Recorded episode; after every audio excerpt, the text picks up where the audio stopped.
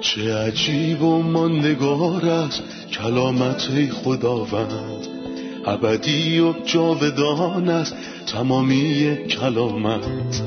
همچون نهری خروشانم بر قلب تشنه کلام تو برترین است تسلی قلب من. نوری بر پاهای من چراغ راه های من.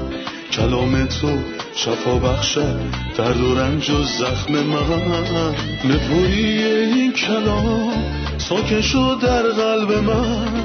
تغییرم به آزادم ساد شبان نیکوی من. چه عجیب و نگار است کلامت خدا رد ابدی و جاودان است تمامی کلامت. درود خدمت شما شنوندگان و همراهان گرامی در هر جای این دنیا که هستین. خوشحالیم که به قسمتی تازه از سری برنامه های تعلیمی تمام کتاب پیوستین. ما در مطالعه خودمون به رومیان فصل چهارده رسیدیم و به امید خدا امروز آیات یک تا دوازده رو بررسی می‌کنیم. در اول برنامه به مهمونمون سلام و خوش آمد میگم. برادر یوسف خیلی خوشحالیم که با ما هستین. ممنونم خواهر سنم. سلام حضور شما و شنوندگان برنامه. برادر یوسف لطفا درباره موضوع فصل چهارده برامون بگین. در مورد چی صحبت می‌کنه؟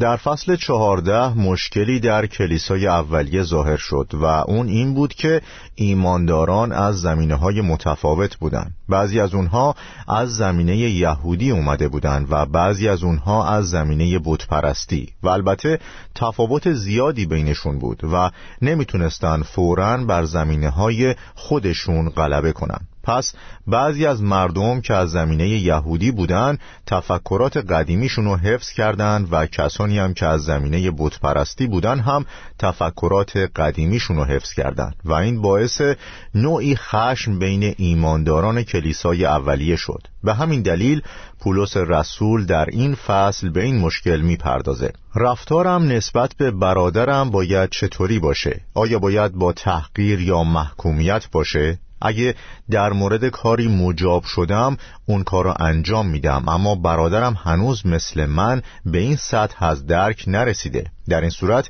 باید چه رفتاری نسبت به اون داشته باشم؟ چطور باید رفتار کنم؟ موضوع این فصل و آیات اول فصل چهارده این هستش. چطور با تفاوتها دست و پنجه نرم کنیم که باعث اختلاف نشه؟ آیه یک و دو میگه شخصی را که در ایمان ضعیف است در میان خود بپذیرید ولی نه به منظور مباحثه درباره عقاید او ایمان یک نفر به او اجازه می دهد هر غذایی را بخورد اما کسی که ضعیف است فقط سبزیجات می خورد این جملات چه معنایی دارند؟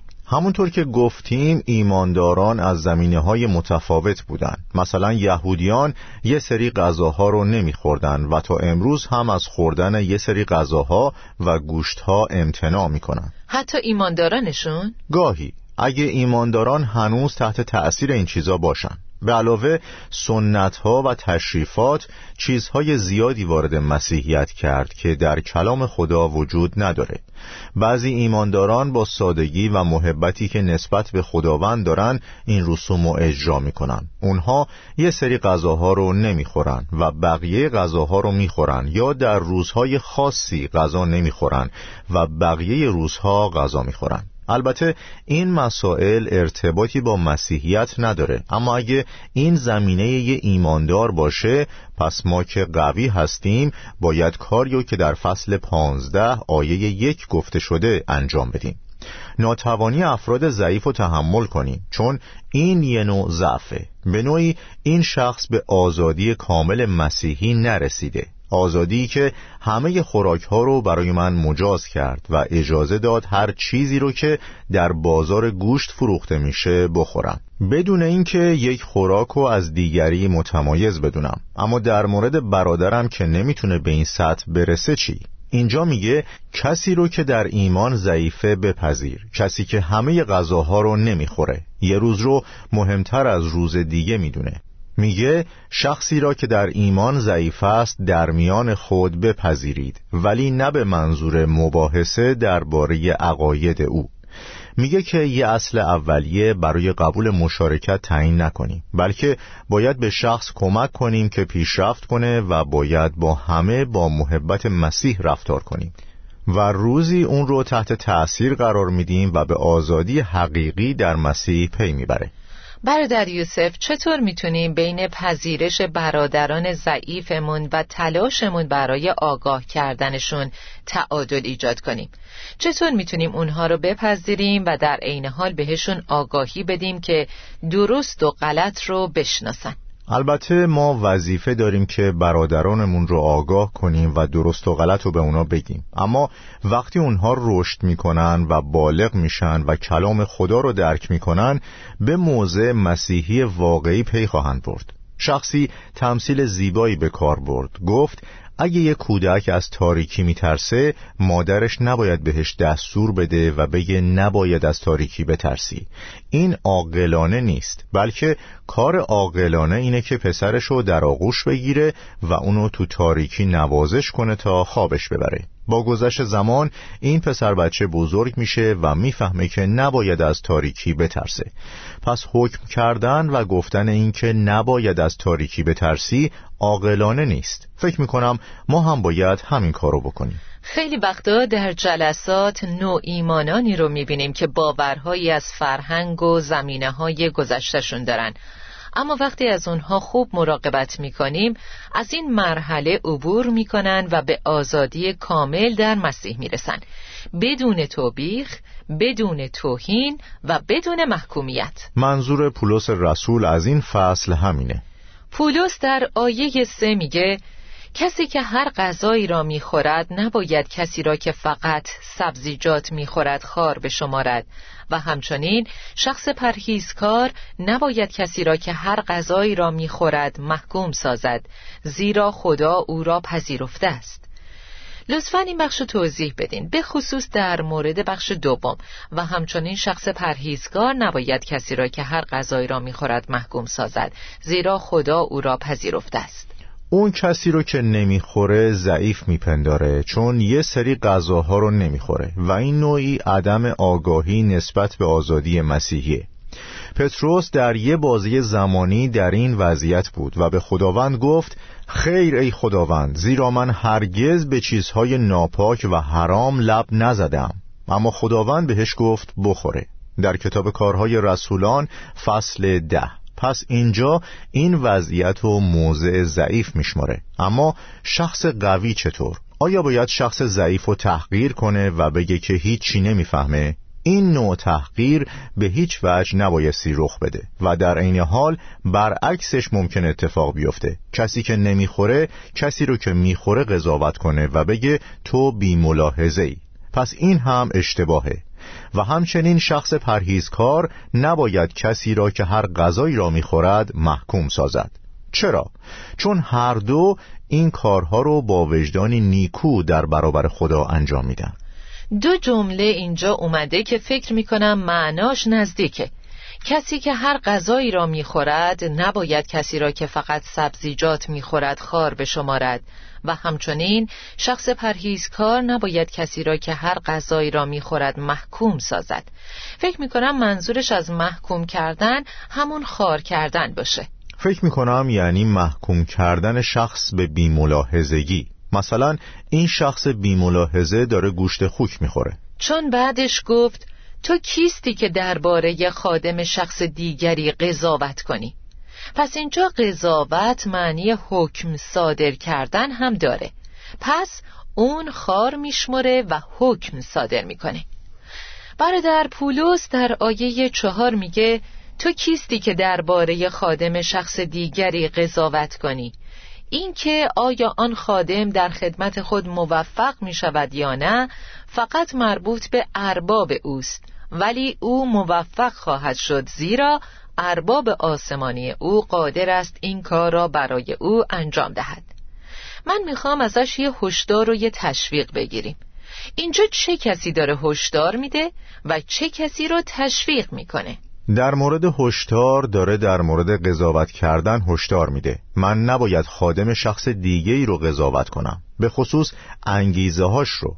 اگه رفتاری باشه که برخلاف کلام خداست و یه رفتار بیرونی سرزده که برخلاف کلام خداست قضاوت در مورد انگیزه هاش متفاوته. اون نخورد چون فکر کرد که نخوردن یه سری غذاها برای جلال خداست و مطابق با آگاهی است که در اون لحظه داشت. چرا باید فکر کنم که از وجدانش خبر دارم و رفتارش رو قضاوت کنم؟ وقتی همه فرضیات رو نمی‌دونم. اون در برابر خدا خواهد ایستاد. اون خادم اربابشه. من ارباب اون نیستم. برادرشم. می‌تونم اونو تشویق و کمک کنم. می‌تونم بهش مشاوره بدم و نباید باعث لغزش اون بشم. این وظیفه منه. اما نباید برادرانم و انگیزه ها دانش و نور اونها رو قضاوت کنم. حق این کارو ندارم. یه بار پتروس از مسیح سوالی پرسید. در مورد یوحنا پرسید. عاقبت او چه خواهد بود؟ چطور میمیره؟ پایان زندگیش چطور خواهد بود؟ خداوند بهش گفت به تو چه ربطی دارد؟ تو به دنبال من بیا. اگر میل من این باشد که تا وقت آمدن من او بماند به تو چه ربطی دارد؟ باید بدونم که برادرانم بنده من نیستند و منم اربابشون نیستم. من یه برادرم. باید اونها رو تشویق و کمک کنم. خداوند عیسی مسیح اربابشونه که همه رو از جمله منو داوری می‌کنه. برادر ما این روزها واقعا به این کلام نیاز داریم چون خیلی وقتها بر اساس حد زدن انگیزه ها قضاوت می کنیم نه فقط رفتار. ما برادران و خواهران ضعیفمونو که دانش کمی دارن بر اساس انگیزه هاشون قضاوت می‌کنیم و میگیم که این روش تفکرشون در این خصوصه. این یه شرارته. و باید نسبت بهش آگاه باشیم. پولس در ادامه گفت یک نفر یک روز را از روزهای دیگر مهمتر می داند حالان که شخص دیگری همه را یکسان می شمارد هر کس باید در عقیده خود کاملا خاطر جمع باشد. آنکه روز معینی را بزرگ می شمارد برای خاطر خداوند چنین می کند و او که هر غذایی را می خورد باز برای خاطر خداوند می خورد زیرا او برای خوراک خود خدا را شکر می کند و از طرف دیگر شخص پرهیزکار به خاطر خداوند نمی خورد و او نیز از خدا سپاسگزاری می کند هیچ یک از ما فقط برای خود زندگی نمی کند و یا فقط برای خود نمی میرد. اگر زیست می کنیم برای خداوند زندگی می نماییم و اگر بمیریم برای خداوند می میریم. پس خواه زنده و خواه مرده متعلق به خداوند هستیم. این قسمت در اولش درباره مردمی که نه فقط در مورد خوردن و نخوردن بلکه در مورد موضوع مهمتر دونستن یه روز از روزهای دیگه بحث می‌کنن صحبت می‌کنه. و این چه مفهوم و درسی برای ما داره؟ علت این موضوع زمینه های متفاوت یهودیان بود. یهودیان می‌خواستند که همه مردم اول یهودی بشن تا مسیح اونها رو بپذیره و این مشکل کلیسای اولیه بود. یهودیان خوردن غذاهایی رو مجاز و خوردن خوراکهای دیگر رو حرام می‌دونستند. روزهایی رو مهمتر و بزرگتر از روزهای دیگه می‌دونستن و می‌خواستن این قوانین رو به برادرانشون تحمیل کنن بعضی برادران به شناخت درست رسیده بودند که همه روزها در نظر خدا یکیه. روزی بهتر از روز دیگه وجود نداره. اما یه نفر دیگه هنوز به عهد قدیم پایبنده و اعیاد و یه سری مراسم و در زمانهای مشخص به جا میاره. پس پولس رسول اینجا داشت می‌گفت که هر کس باید در عقیده خودش کاملا خاطر جمع باشه که باید این موضوع رو در نور خدا بررسی کنه و به خودش بگه وقتی اونو انجام میدم به خاطر اینه که کتاب مقدس اینو میگه و وقتی می‌دونم که کتاب مقدس اینو گفته اونو انجام میدم. اگه شناختم ناکافیه و مطیع کلامم امید هست که یه روز به معرفت کامل برسم و مطیع کلام باقی بمونم. اما مطیع بودن به چیزهایی جز کلام باره به همین خاطر باید این مشکل رو فارغ از اینکه چیه در برابر خداوند قرار بدم و کتاب مقدس رو باز کنم و ببینم در موردش چی میگه. هر کسی باید در عقیده خودش کاملا خاطر جمع باشه که کاری که انجام میده بر طبق کلام خداست. در مورد خوردن آیا آیه هست که بگه چی بخوریم و چی نخوریم؟ من یه آیه دارم. اگه یه روز رو مهم بدونم من یه آیه دارم. اما دنبال روی مردم بودن نشونه طفولیت روحانیه. ما نباید این فرد و خار بشماریم بلکه باید باهاش صبوری کنیم تشویق و کمکش کنیم تا حقیقت و آزادی مسیحی رو بر طبق کلام خدا بشناسه. پس مفهوم اصلی این بخش از اول تا آخر اینه که برادرانمون رو که با ما فرق دارن بپذیریم. با تمام تفاوتهاشون. تا زمانی که خداوند اونها رو به نور کامل و آزادی کامل هدایت بکنه. بله از طریق مکاشفه کلام خدا. پولس بعد از ذکر مسئله خوردن و نوشیدن و گرامی داشته بعضی از روزها یه اصل کلی بیان کرد.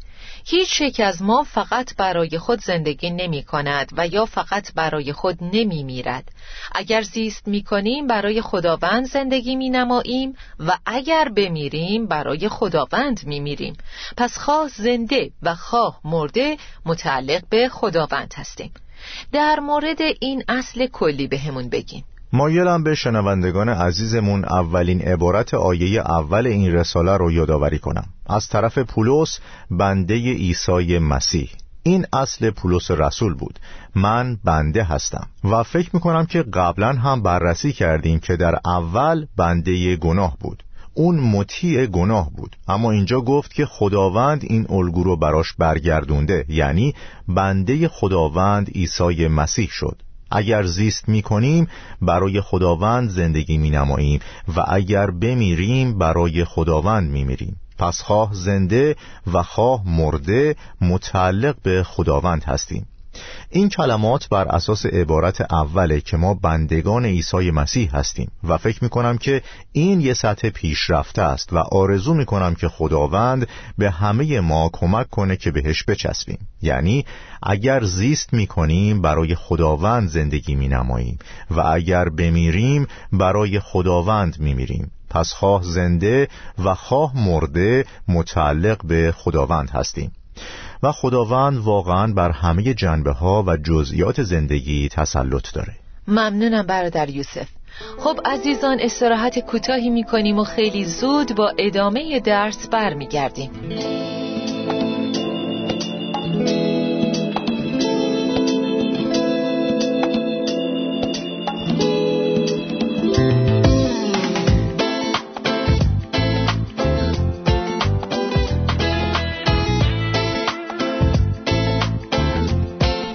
در یوسف پولس در آیه نه گفت زیرا به همین سبب مسیح مرد و دوباره زنده شد تا خداوند مردگان و زندگان باشد. لطفا این آیه رو توضیح بدین. قبلا فهمیدیم که مسیح مرد و برخواست تا ما رو نجات بده.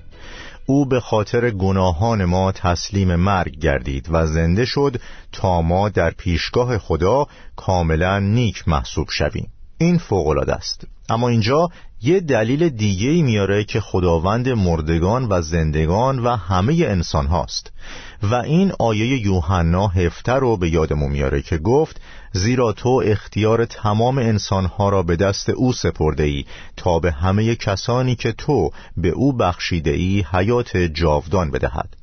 پس مسیح برخواست تا خداوند همه باشه هم مردگان و هم زندگان. هر کسی تسلیم او بشه. و باید بدونم که من فقط برادر ایماندارانم. اربابشون نیستم و لازم نیست که به من جوابگو باشن. اما به زودی باید جوابگو باشن. وقتی که در برابر تخت داوری مسیح میستن اینو بعدن میگه. اما من برادری هستم که باید برادرانم رو تشویق کنم. دستشون بگیرم و کمکشون کنم تا به سوی کاملیت رشد کنن. مثل همون کاری که پولس رسول در رساله به ابرانیان انجام داد. بعد از این پولس در آیه ده میگه پس تو چرا درباره برادر یا خواهر خود قضاوت می‌کنی؟ یا چرا برادر یا خواهرت را تحقیر مینمایی؟ همه ما پیش کرسی قضاوت خدا خواهیم ایستاد. معنی ایستادن در برابر کرسی قضاوت خدا چیه؟ معادل یونانی کرسی قضاوت خدا به ما هستش یعنی سکوی داوری. در بازی های المپیک داور مسابقه روی سکو می نشست تا تاج ها رو به برندگان بده. پس من اون کسی نیستم که میسنجه چقدر خدمت کردم. من در برابر کرسی قضاوت خدا می ایستم در برابر به ما مقابل سکوی داوری و او سنجش درست انجام میده. من عملکرد خودم رو نمی سنجم و بگم که من بهترین بازیکن بودم. داور اون شخصیه که اینها رو میگه نه من. داور تصمیم می‌گیره و باید اینو بدونم. به همین خاطر قبلش گفت پس تو چرا درباره برادر یا خواهر خود قضاوت می‌کنی؟ تو دانش خیلی کمی داری و خودت هم در برابر کرسی قضاوت خدا خواهی ایستاد. پس مراقب باش و نیات رو قضاوت نکن چون از اونها خبر نداری. باید به انگیزه های خودت نگاه کنی چون خودت هم در برابر تخت داوری مسیح میستی به زبان اول قرنتیان سه هر کسی جوابگوی خودش خواهد بود. آتش کار هر کدوممون رو میسنجه و در برابر کرسی قضاوت خدا میستیم وقتی در برابر کرسی داوری خدا میستم باید مطمئن شم که مقبولم. اما وقتی پای داوری برادرانمون به میون میاد باید خیلی با احتیاط رفتار کنیم چون ما از همه حقایق در مورد اونها با خبر نیستیم. برادر پولس گفت زیرا همه ما همانطور که واقعا هستیم باید روزی در مقابل تخت داوری مسیح بیستیم. آیا این همون مکانیه که در متا 25 اومده وقتی پادشاه روی تختش مینشینه و ملتها در برابرش جمع میشن؟ یا مکانی که در پایان کتاب مکاشفه اومده وقتی که همه مردگان در برابر تخت بزرگ و سفید جمع میشن؟ کدومشه؟ فکر می‌کنم این همون چیزیه که اینجا در رومیان چهارده اومده و قیاسی که در دوم قرنتیان پنج ذکر شده. زیرا همه ما همانطور که واقعا هستیم باید روزی در مقابل تخت داوری مسیح بیستیم. منظور ایستادن همگان هستش. همه خواهند ایستاد. نه در همون مکان یا همون زمان. هر کسی به نوبت خودش. دقیقا. این نوبت ها چی هستند؟ نوبت اول جایگاه ایمانداران در آسمان در برابر کرسی قضاوت خداست تا پاداش دریافت کنند و فقط مختص ایمانداران هست. بعدش در متا 25 پادشاه پایین میاد و بر تخت سلطنتش میشینه و ملتها رو در برابر خودش قرار میده و اونها رو از همدیگه جدا می‌کنه. همونطور که شبان گوسفندانش رو از بزها جدا می‌کنه. او گوسفندان رو در جانب راستش قرار میده و بهشون میگه ای کسانی که از جانب پدر من برکت یافته اید بیایید و وارث سلطنت شوید. و او بزها رو در جانب چپش قرار میده و میگه ای ملعونان از من دور شوید. این توقف بعد از هزار سال سلطنت اتفاق میفته و بر روی زمین خواهد بود در درهی که اسمش در فصل سه یوئیل اومده و بهش گفته شده دره یهوشافات. و این اتفاق بعد از هفت سال میفته بعد از پایان هفت سال. هفت سال بعد از روبوده شدن مصیبت عظیم رخ خواهد داد. کمی قبل از تأسیس سلطنت هزار ساله. آیا این همون داوری زندگانه؟ بله و بعد از هزار سال داوری مردگان اتفاق میافته. و نه در آسمان خواهد بود و نه در زمین چون آسمان و زمین از حضور او گریخت و دیگر اثری از آنها نبود. و گروه گناهکاران به دریاچه آتش انداخته خواهند شد. پولس در آیه یازده میگه زیرا کلام خدا میفرماید خداوند می‌گوید به حیات خودم سوگند که همه در برابر من به زانو در آمده با زبان خود خدا را ستایش خواهند نمود. لطفا این آیه رو تفسیر کنید. این آیه نقل قولی از اشعیا 45 و این قشنگه که بعد از این جمله نقل قول شد ای تمام مردم جهان به سوی من بازگردید و نجات یابید. من تنها خدا هستم و خدای دیگری نیست. خوشا به حال هر کدوم از شنوندگانمون که به مسیح مصلوب نگاه می‌کنن و نجات میابن کسی که نمی‌خواد این کارو بکنه چطور؟ اتفاق دیگه ای براش میفته چه بخواد چه نخواد.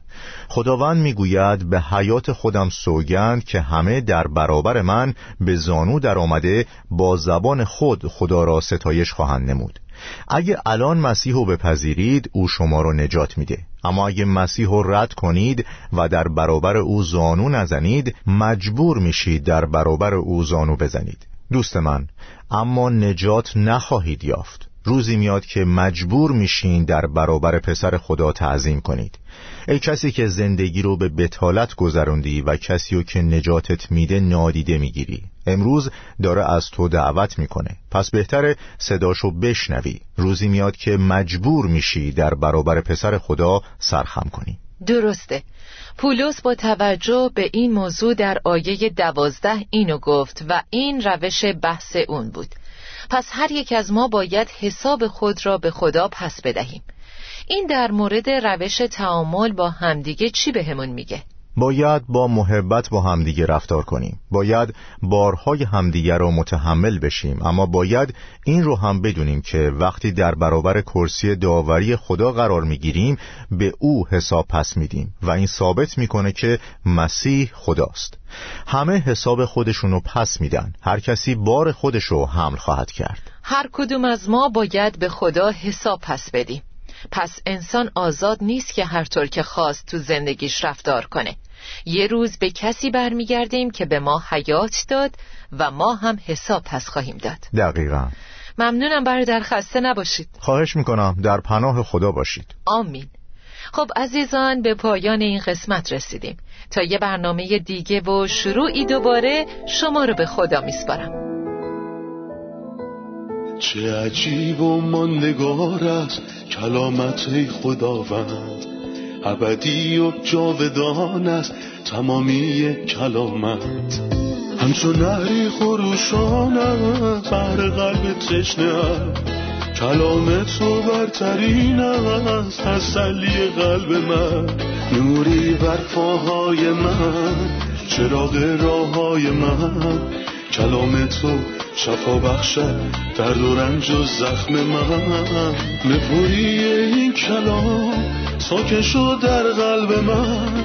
تغییرم به آزادم ساد شبان نیکوی من. چه عجیب و ماندگار است کلامت خداوند ابدی و جاودان است تمامی کلامت